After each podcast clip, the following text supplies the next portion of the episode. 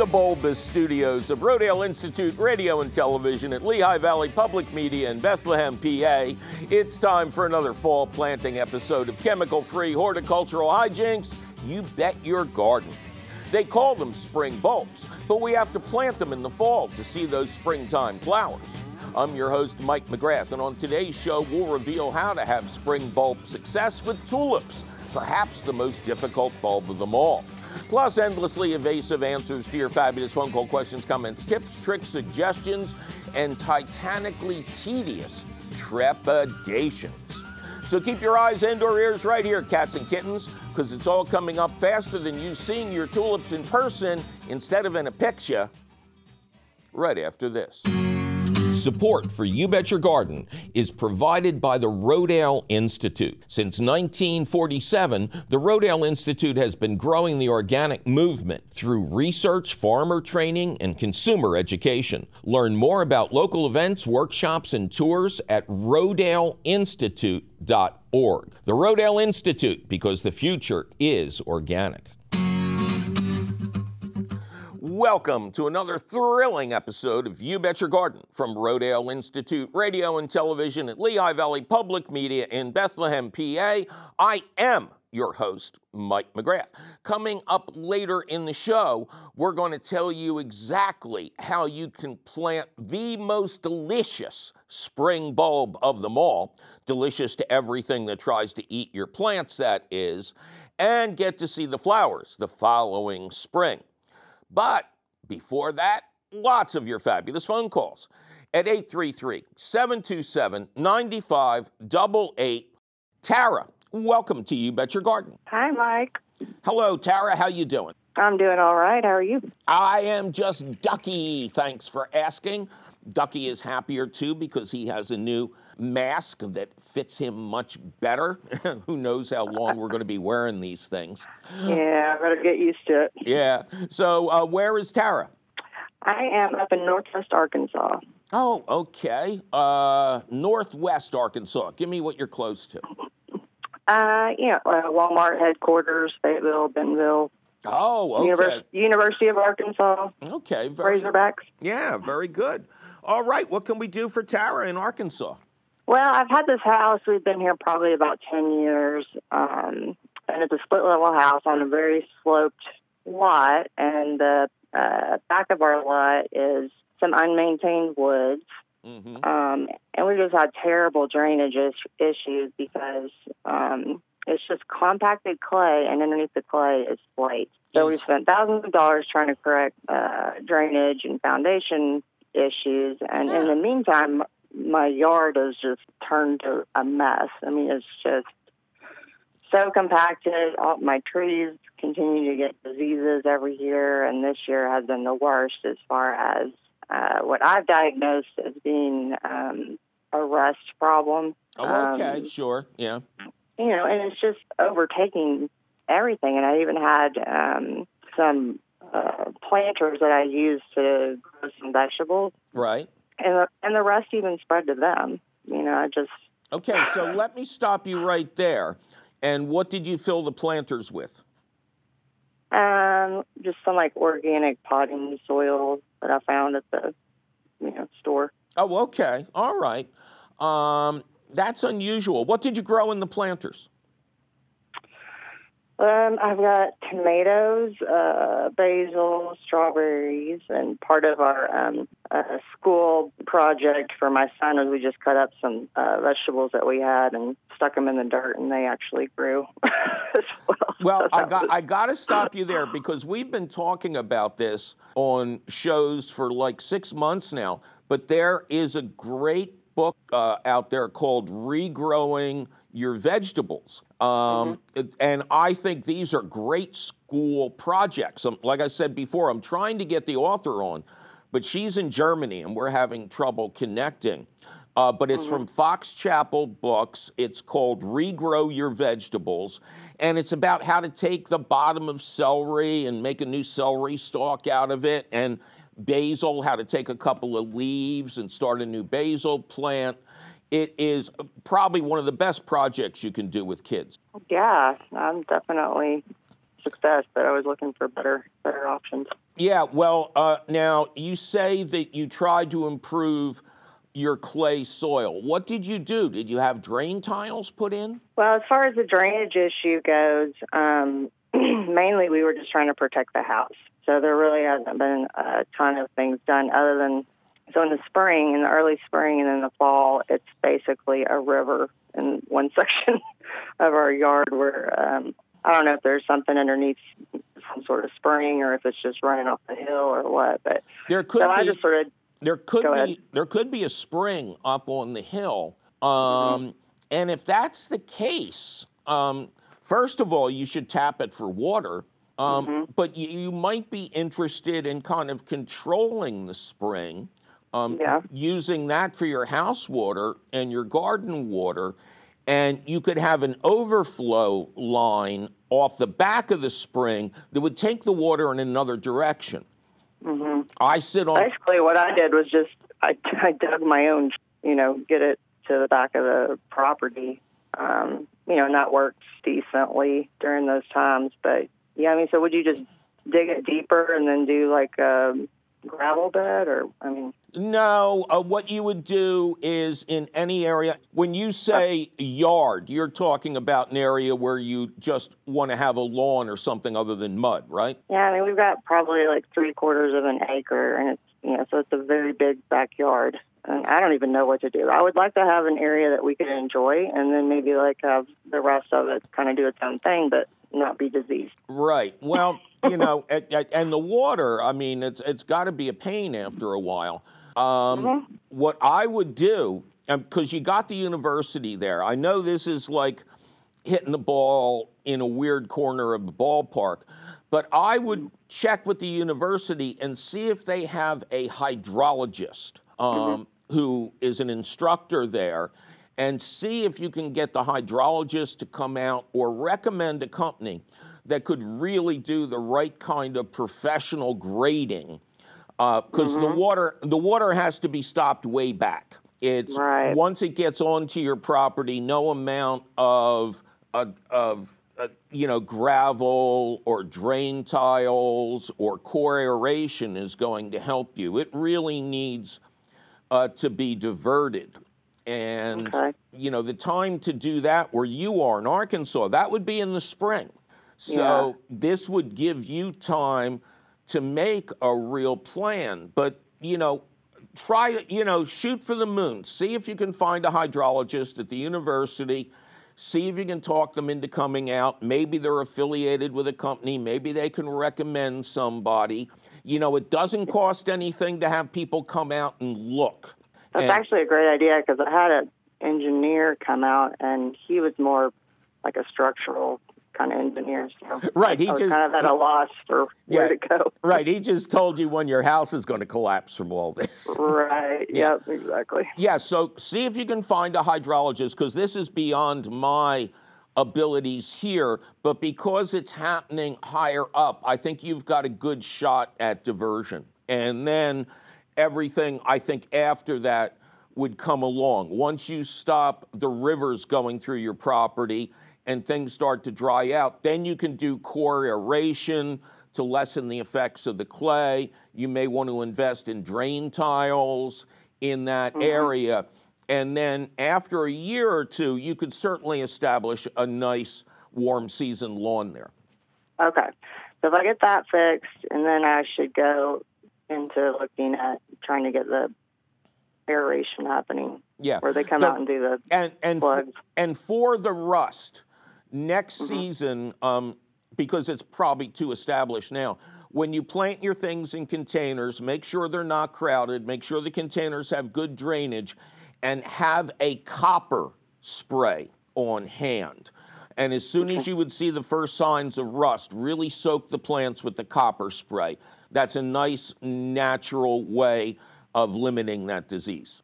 So is it going to do any good? Because I've got this big load of compost that the city's going to be dropping off tomorrow. Actually, does it do any good for me to just put a layer of compost like around the trees and plants that are, you know, already nutrient depleted at this Not, point? not. or Is, there just- a dry spot on your property? right now it's so dry it's cracked. No, no. I I mean, mean, it's- in yeah. general. Uh, always dry. Mm, Not really. No. Well, yeah, then spread it. Then spread it. I would say if, if you had a place to store it, I would wait till some improvements are made. But sure, spreading compost never hurt anything. All right. Well, that definitely helps me get a handle on things. Take care, Tara. All right. Thank you very much. Bye bye.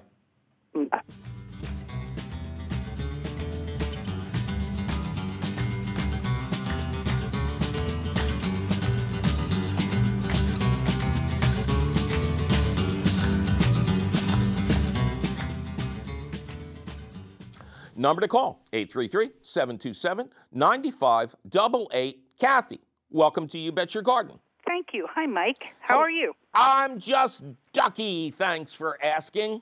And uh, how's Kathy? I'm just peachy. Thanks for asking. Uh, Okay. I was told by somebody that I should be peachy when it's sunny out and ducky when it's raining. Ah, that makes sense. All right, so where are you peachy? I'm in Doylestown, Pennsylvania. Just outside of Philadelphia. So what can we do for you, Kath? So I was standing at my kitchen window looking at my garden, and it appeared like there was an earthquake beneath one of the tomato plants. Hmm.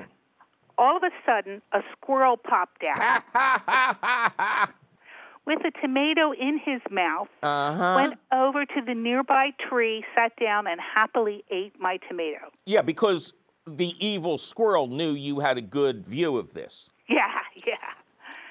So, um, I my the we live on a one acre lot. The garden is all the way at the bottom of the lot, very very far from the hose. I I would love to have one of those um, motion activated squirters. Sprinklers, But- yes. Yes, but I fear that my husband is going to squirt himself. Plus, you know, hooking it up and unhooking it every time we mow the lawn is sort of a drag. I noticed that they had one of these that just you just put the water in it, but I can't buy it anywhere. It's no long it's discontinued. So I thought about um, those owls that make noise and have flashing eyes. nah, What do you think? nah. No. Okay. Um, however, my friend Lee Reich actually kind of invented um, a similar thing. It's motion activated, but instead of shooting water, when it's activated, it plays a radio station that you've preset on the thing, and it has a bright light built in. oh, that sounds cool. Yeah, I, I forget if he called it the deer chaser or something like that. Um, but it's green plastic, um, trying to, you know, uh, not too big, not too small. Um, and it takes a couple of D size batteries. And I, I, I tested it and it seemed to work well. But I will tell you that squirrels are evil. Oh Um, yeah. They have a lot of time on their hands to figure stuff like this out. I wouldn't be surprised if they actually stole the batteries for use in their like in their transistor radios in their squirrely homes. now your tomatoes, uh, what what kind of support do they have? They're on tomato towers. It's not cages. It's you know conical shaped towers. Right. If um, if the deer chaser thing doesn't work, and by the way, uh, the ones I had were all AM radios, and what I tuned mine to was the local sports talk channel that during the day or when there weren't games on could be like a talk show about sports or it could be Rush Limbaugh or somebody like that. But I found it very effective because, you know, in those things they're yelling at each other. Yeah. And then when you got a ball game on, everything is different. The crack of the bat, the, you know, it's constantly changing. It's not like you're playing dinner music for them. yeah. That's no. I think it sounds wonderful. But if that doesn't work, you're going to have to go out and make cages of welded Yeah. wire animal fencing. Yeah. You know, you, these things last forever. Uh, you make a little top that you can twist tie on top of them. And then the evil squirrels have to figure out some way of, of getting in there, or they'll go eat the neighbor's tomatoes, really. Yeah. Yeah. So, I'm Go ahead. I don't wish the squirrels on anybody, but um, yeah, they can't have my tomatoes. That's yes. the bottom. I have. Uh, what did we do? We had something up on our Facebook page, um, a, an evil squirrel story, and we got dozens of. Oh my God! They ate my tomatoes. They ate my tomatoes. They ate mm-hmm. my tomatoes too. You know, they're they're fiends. Yeah. so, um, like I said, I think it was called the Deer Chaser. You can probably still find it out there. Uh, okay. Sound and light, you know, but the sound would be, always be different, which I think is is really good. Um, when I was the editor of Organic Gardening magazine, um, somebody rigged up one of those things by itself. Uh, they bought a motion activated sensor and rigged it up with a radio that they kept to an AM station. So every time, in this case, it was a groundhog came in, um, the radio would start blaring. You know, so I think I think that's going to be effective. But if not, uh, go to our website and click on the link that says "Answers to all your garden questions," and there's real specific instructions on how to make my tomato cages. Okay, okay. I, I will do that. I also looked there and I liked the idea about the googly eyes. Somebody wrote in. I'm going to oh, try that yeah. Too. Yeah, I remember that. That was creepy. Yeah, yeah. I thought so too. I'm going to try that. well, I mean, it's almost Halloween. Dollar stores have this stuff in, in bulk right now. I know, I know. I have enough eyeballs for the entire neighborhood if I do that. what a strange expression. Yeah. All right. Well, good luck to you, Kath. Thank you so much. I love your show. It's just great. Oh, thank you so much. It's a pleasure doing it. Well, it's time for me to take a little break and remind everyone that for most of us, the time has come to remove new flowers and small fruits from our tomatoes and peppers because there just isn't enough time left for them to ripen up. But don't go deflowering your delicacies just yet because we'll be right back with the secrets of spring bulb success and more of your successful phone calls. I'm Mike McGrath, and you're listening to You Bet Your Garden from the studios of Rodale Institute Radio at Lehigh Valley Public Media in Bethlehem, PA.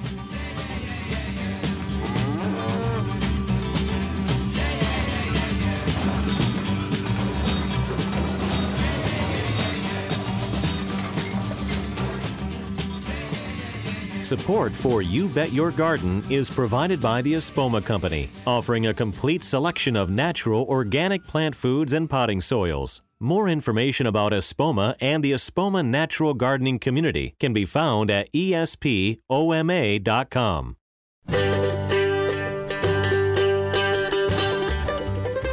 Welcome back to another thrilling episode of You Bet Your Garden from the studios of Rodale Institute Radio at Lehigh Valley Public Media in Bethlehem, PA, I am your host, Mike McGrath. Coming up later in the show, have you planted tulips but nothing ever came up? There's a number of different reasons that that could happen, and we'll tell you what they are and how to work around them when we get to the question of the week. In the meantime, more of your fascinating phone calls at 833 727 9588. Leon, welcome to You Bet Your Garden. Hello, Mike. Such a pleasure. well, I'll, I hope it will continue to be a pleasure by the time we're done. Uh, how are you doing? I'm doing great. It's a magnificent day. I'm getting some sun, doing some work, okay. drinking some cocoa tea. It's good, yeah. Okay, so where are you getting sun? Uh, in Pittsburgh, PA. Pittsburgh. Okay, I I have to say, uh, I grew up in Philadelphia, and there are two cities in the country where I felt like I had lived there all my life, and they're Chicago and Pittsburgh. what can we do you for? All right, I have like two questions. I believe they're connected, but they might not be. Okay, um, we should do charades. Number one, yeah, uh, sounds like number.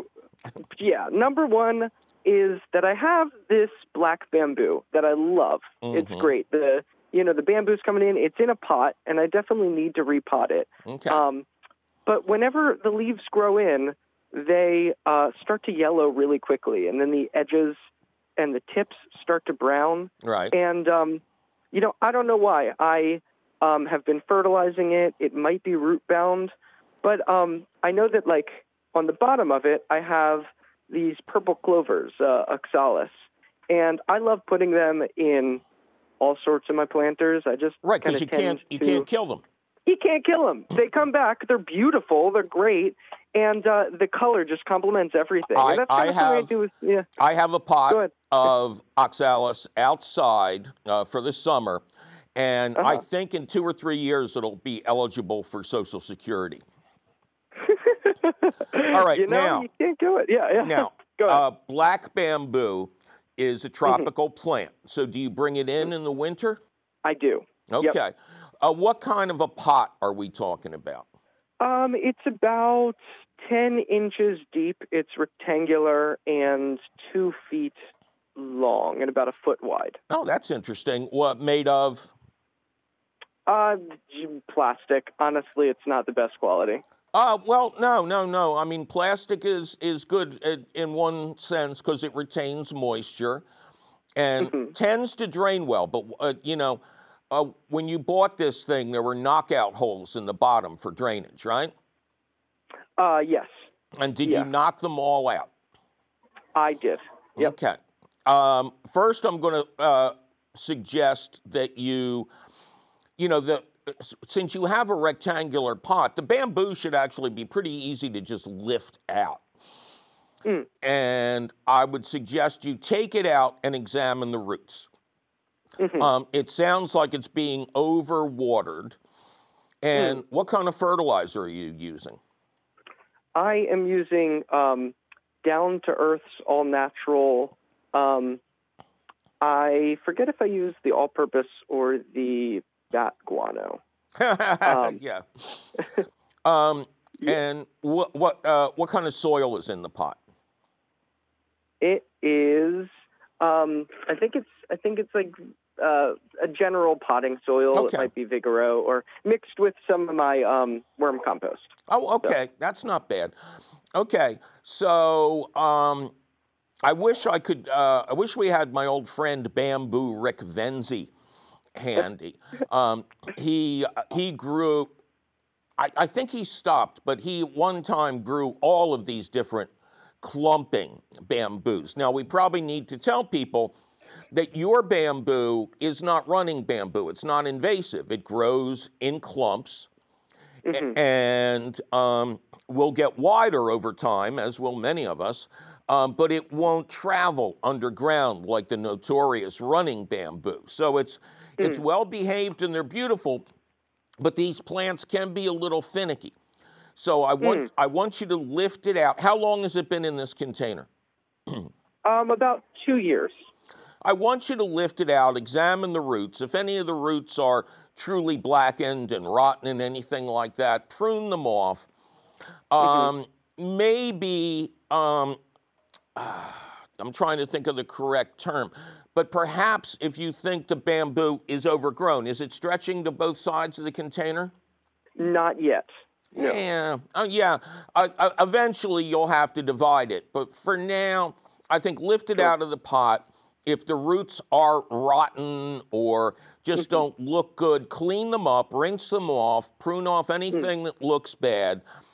Turn Mm-hmm. the thing upside down and knock more holes into the bottom. And make sure it's set up on something so that water drains out instead of being flat to a surface. And get the oxalis out of there. Okay. That. Okay. Gotcha. So that's on to my next question, if that's all right. Go ahead. Um, yeah. So I lo- I have way too many plants. Some would say I don't think so, but because of that, I house them a lot together in the same plots. hmm And, you know, I know that in nature, you know, through like fungal networks and such, you know, plants can kind of be beneficial for each other. And I'm wondering if this oxalis is harming, you know, the bamboo or where I can kind of learn more information on kind of what oh plants I can house yeah. together. Yeah. Now you're now you're into mycology. yeah. Um, well, I would suggest you start with fungi.com. F U N G I.com. That's the Mhm. that's the website of my good friend Paul Stamets, who runs a Mm. company called Yeah. Fungi Perfecti. and he he is the mushroom man. He knows everything about the above ground growth, the mycelium, Mm. all that kind of stuff. So the only reason I'm saying get the oxalis out of there is the main plant isn't doing well. So we need to change something. Mm. And what I want you to mm-hmm. do is back off on the watering a little bit mm-hmm. and mm-hmm. just stop feeding it for a while. Mm. And mm. um, it, when it's outside, is it in full sun or dappled sun? Um, it's on my porch, so it gets morning sun. Oh, okay, that's not bad.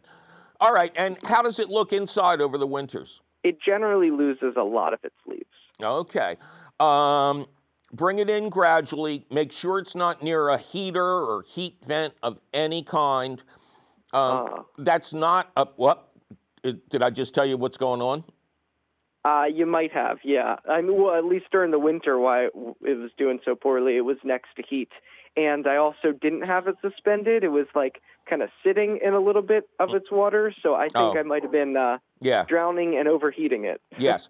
Yeah, it's uh, when a plant comes in for the winter, it's very natural uh, if it's stressed to drop its leaves. So it's mm. telling you something. And, you know, I'm sure, like the rest of us, your, your space to put these things around is limited, but it is, it's a big no to have them near any kind of heat vent. Cool. All right, man? Yeah, thank you for helping me uh, speak to my plants a little bit better.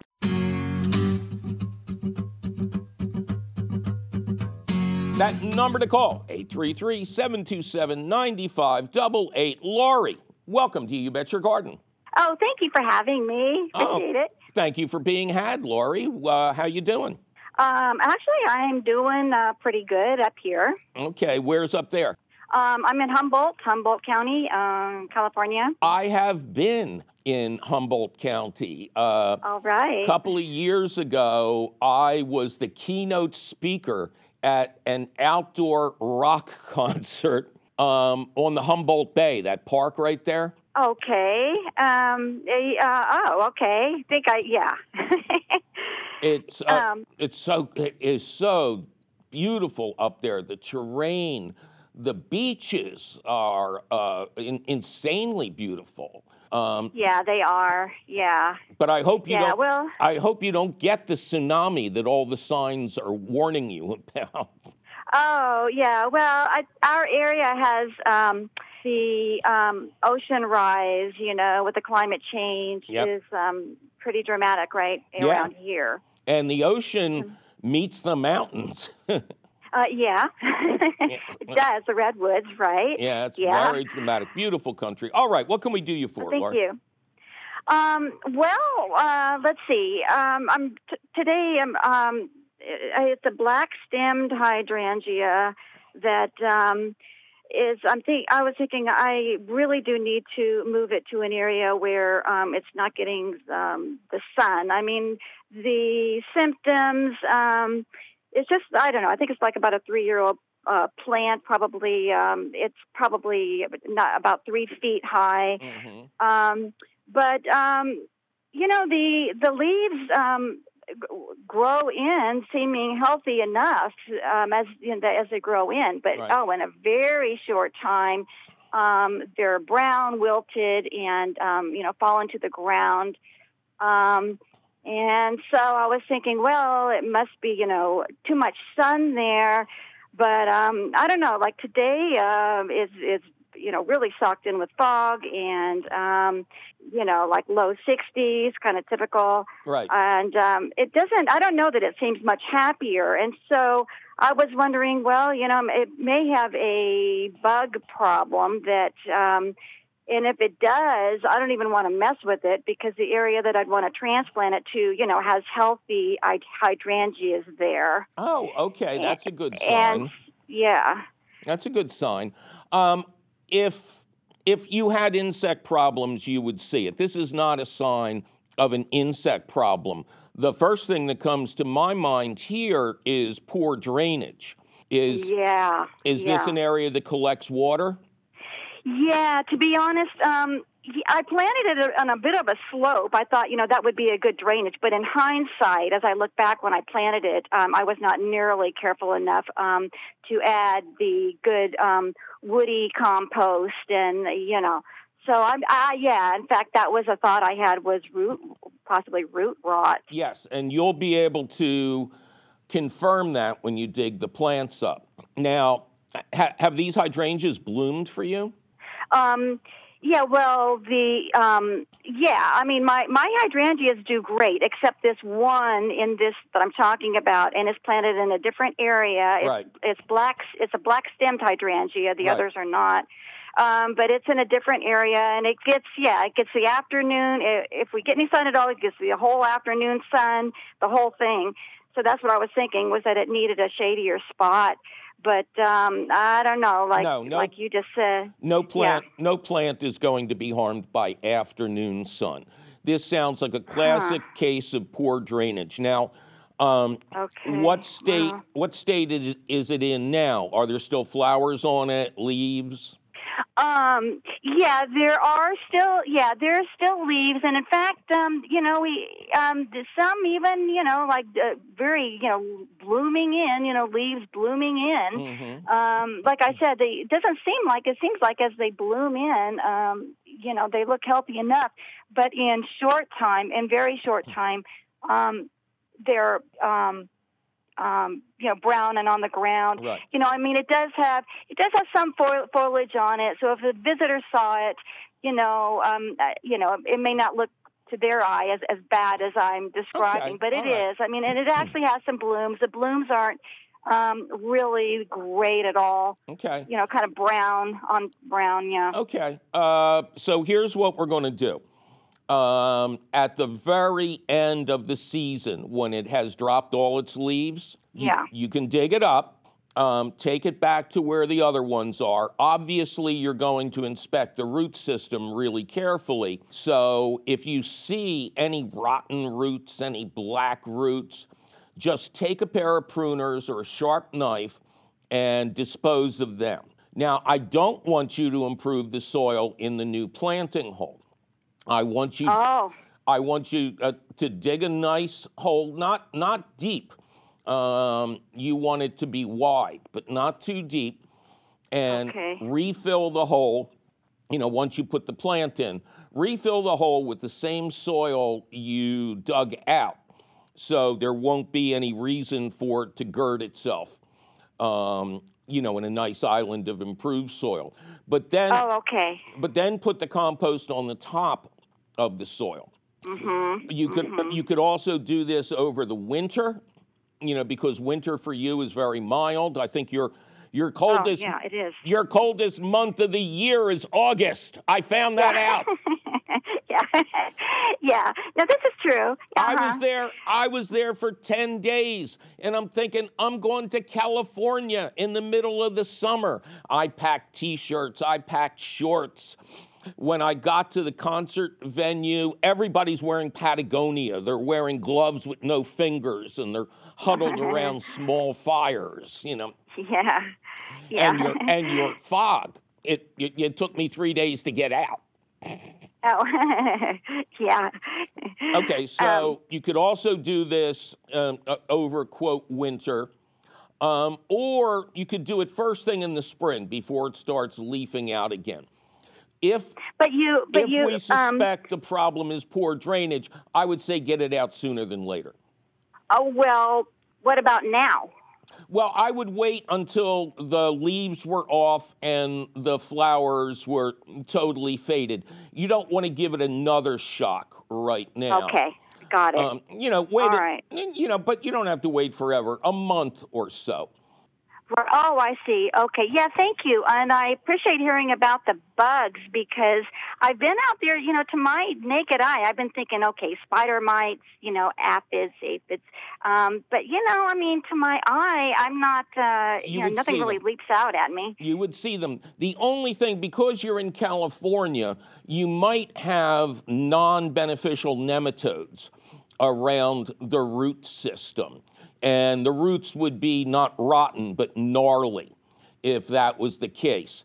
And if that is the case, if if there's a lot of nematode damage, I might trash that plant and, and get a different one. But I think I think you're going to find some dead roots, some rotten roots, some black roots, and just prune them off and replant it, and everything should be fine. Wow, thank you so much. Oh. Really appreciate your information. Thank you. All right, my pleasure. You take care. Yeah, Bye-bye. thank you. Bye bye. Well, it's time for me to take a little break and remind those of yous who want to try something super cool that now is the time to pot up your pepper plants in anticipation of bringing them indoors for the winter. Because peppers, hot or sweet, are perennial if protected from frost. But don't go potting up your poblanos just yet, because we'll be right back with important information about spring bulbs and more of your important phone calls. I'm Mike McGrath, and you're listening to You Bet Your Garden from the studios of Rodale Institute Radio at Lehigh Valley Public Media in beautiful Bethlehem, PA. Support for You Bet Your Garden is provided by the Espoma Company, offering a complete selection of natural organic plant foods and potting soils. More information about Espoma and the Espoma Natural Gardening Community can be found at espoma.com. Welcome back to another thrilling episode of You Bet Your Garden from the studios of Rodale Institute Radio at Lehigh Valley Public Media in Bethlehem, PA. I am your host, Mike McGrath, and we're in the stretch now, cats and kittens. In just a little bit, we'll reveal the secrets of getting your tulips to actually survive the untender mercies of evil squirrels, voracious voles, dastardly deer, and rabbits. Okay? In the meantime, though, a couple more of your fabulous phone calls at 833 727 9588. Eileen, welcome to You Bet Your Garden. Hi, Mike. How are you? I am just Ducky. Thanks for asking, Eileen. Ducky is very happy when people ask how I am because then he gets to take over the show again. How are you doing? I'm great. Uh, where is Eileen? In Collegeville, Pennsylvania. Oh, sure. Okay. I know where Collegeville is. Not exactly a suburb of Philadelphia, but you can kind of see it from there. So, Yes. what can we do for Eileen in the land of colleges? Well, I have a problem with one of my plants that a landscaper put in. Right. It's a daisy type plant called Kalimeris. Oh, okay, sure. Um, it's um, it was planted in 2018 hmm and it bloomed in 2018. It was planted in the middle of July though, so it was rough. Yeah. Watered it quite a bit. hmm Um, it bloomed. It bloomed again last year in 2019 with no attention paid to it. Good. And this year, it has grown very large, very tall, like three feet, I'd Right. say, and it has not bloomed at all. Okay. Any of my five plantings. Okay, so you got five of these things. Yes. Okay. So um, this is a member of the sunflower family. Uh, the flowers look like daisies. They also look like asters. So sometimes this plant is called the false aster. It is considered one of the most carefree plants you can grow. It's obviously a perennial, has a long bloom time, does well uh, almost across the country, zones five to nine. All the other girls like it. It makes all its own clothes. Uh, but there's two things that owners of this plant have to remember. The first is it needs good drainage. It is susceptible to root rot if it's planted in an area where water pools up and doesn't drain properly. Um, I wish you had called a little earlier in the season because I don't think drainage is the problem. I think simply that this thing could use a good pruning. One of the secrets of getting that constant bloom all season long is to give the plant a little haircut to stimulate it in the spring. And then after that, promptly either pinch off or deadhead or prune off all the faded flowers to encourage more flowers.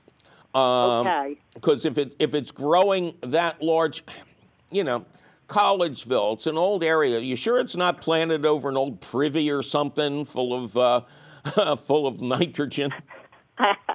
well, it, it is planted in a very old garden Mhm. that we bought the house is 50 years old and the gardens were here and we've had them kind of updated. Right. So we counted on the landscaper to do all that and we've had you know, 50 50 luck with mm-hmm. the plants that have been put in. So maybe it is more systemic, maybe, than just that plant. Um, well, you know, generally what's happening when a plant puts on a lot of biomass but doesn't flower, it's being exposed to excessive nitrogen. And I'm not kidding. Um, my friend Steve and I once had an issue with a friend of ours who was a folk singer in Center City. And she had a wisteria growing up underneath the deck and then onto the deck. But this wisteria had a trunk like an ancient oak tree. And Steve asked my help, and we got chainsaws and bow saws. And we spent an entire day taking this thing down. And then when we got down to the root system, we could see literally that it was growing out of an old outhouse, an old privy uh. that was outdoors. And, you know, but that's why it would not be controlled. And of course, uh, you seem to already know that plants should not be installed in the middle of summer. Yes, it was a very wet spring in 2018, and our landscapers got put off for a couple months with their work. It's, and we let them go ahead and install, but it was rough for all of the plants. We lost quite a bit. Yeah, that's uh, that's tough darts either way. You really you really shouldn't work wet soil. Um, these plants shouldn't go into soil that's not draining well. You know, although if they were going to suffer from shock, it would have been that second year, so to speak. So, oh, okay, yeah, and they bloomed beautifully. Okay, so what I'm going to suggest is a two tiered effort. Right now, it's starting to get a little late in the season to do pruning. So, can you live with the size of the plants for now? Yes, and they are starting to drop their leaves from the bottom up now. Okay, and that's normal. Okay. No, I'm asking you. I don't grow it.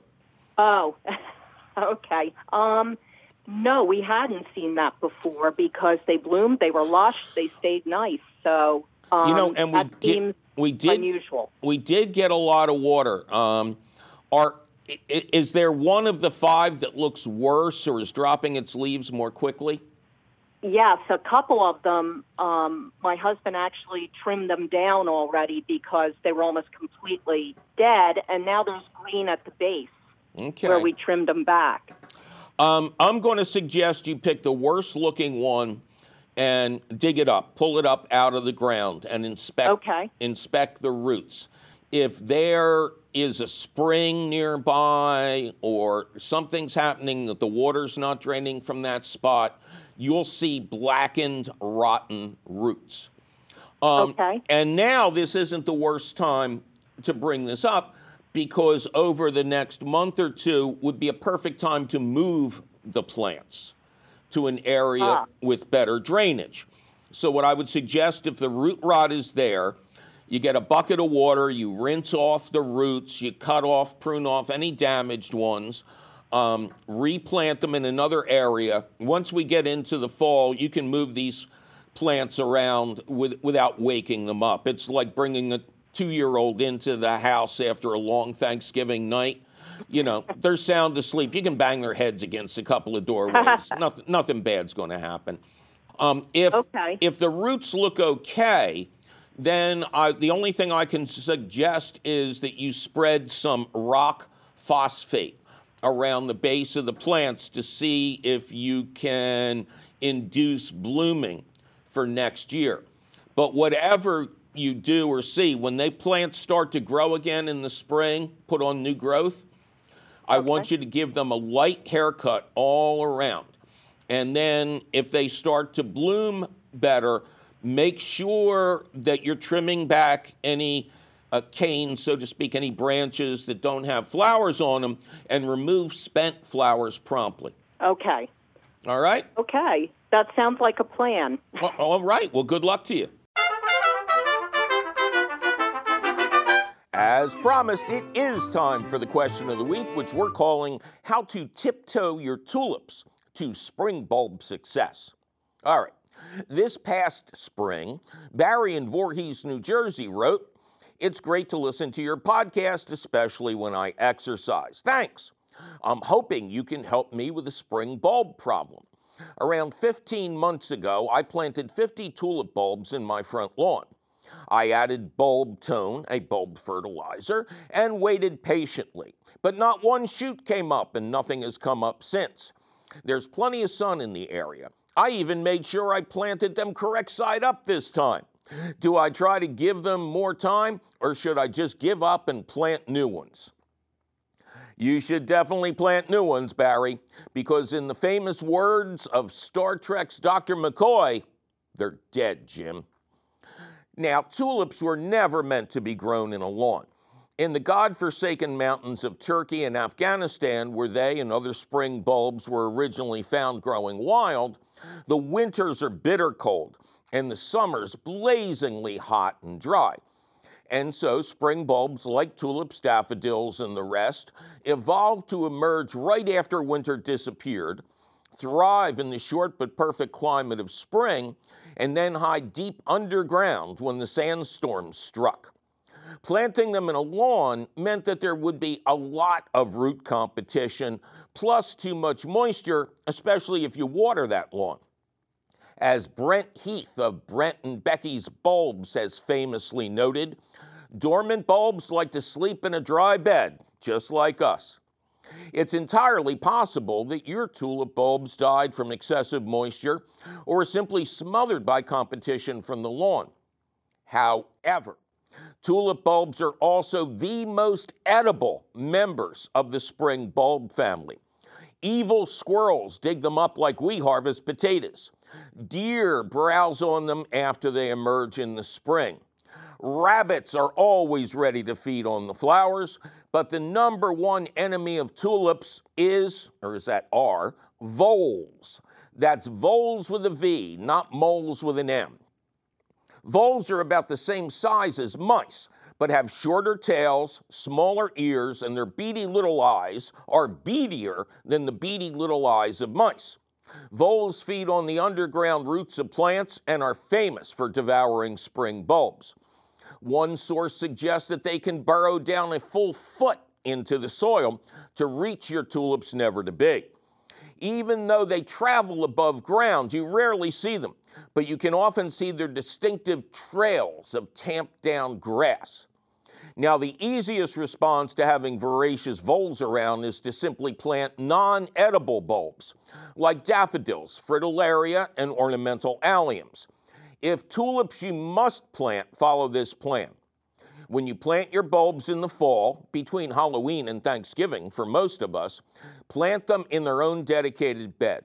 Surround each bulb with a lot of small, sharp stones or something similar there's a commercial product called VoleBloc made just for this. When you're done planting, remove all of the tulip trash like browned out wrappers and such from the surface of the bed.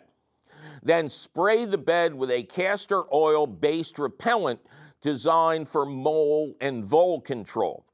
Or even better, mulch the bed with several inches of dog fur, which repels evil squirrels as well as voracious voles. Don't feed the bulbs when you plant.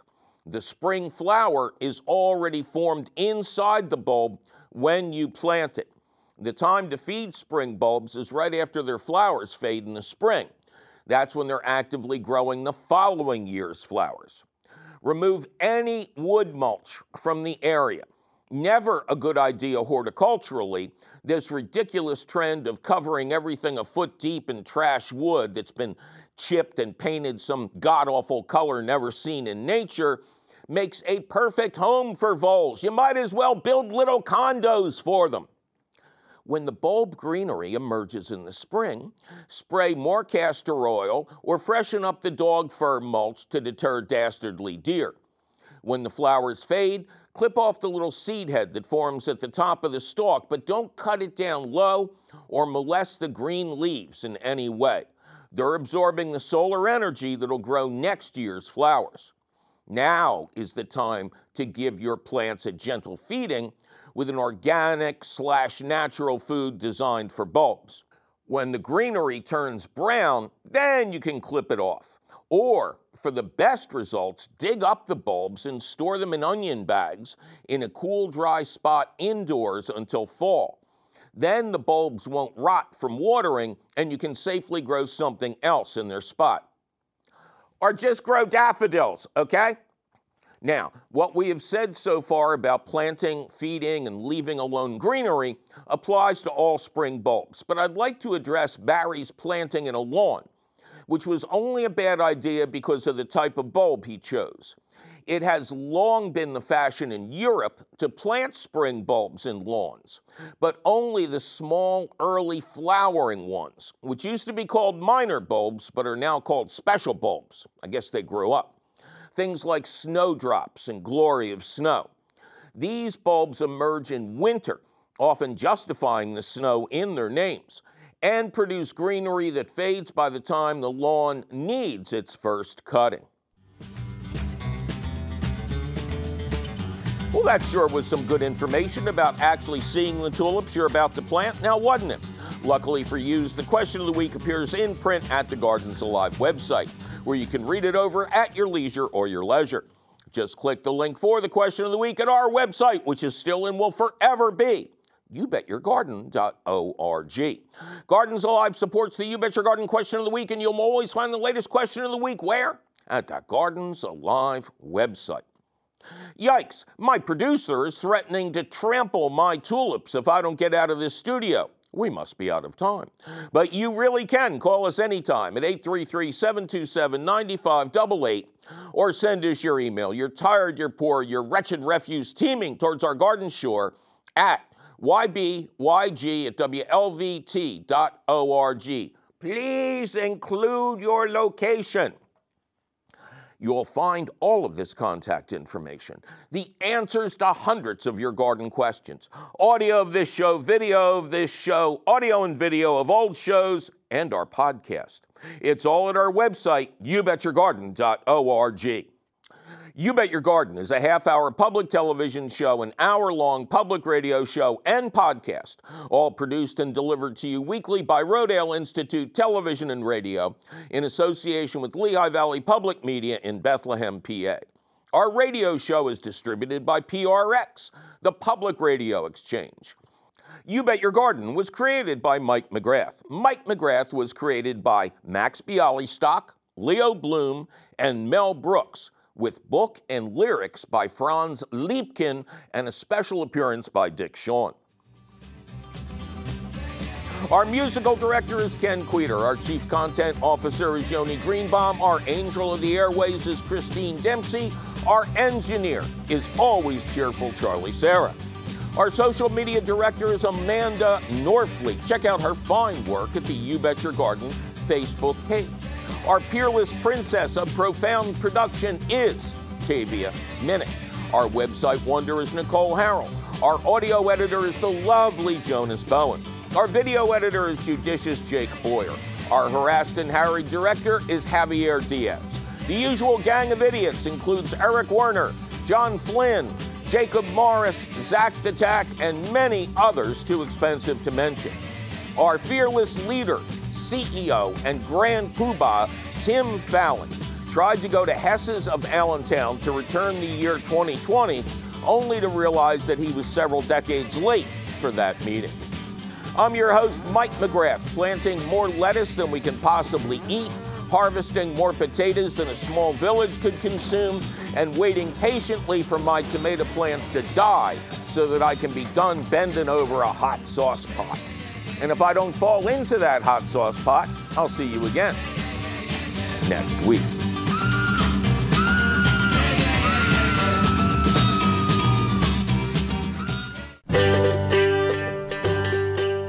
Do you love the idea of having a miniature garden encased in glass somewhere in your home? I'm your host, Mike McGrath, and on the next You Bet Your Garden, we'll talk terrariums, plus a still undecided question of the week and your indecisive phone calls. That's on the next You Bet Your Garden.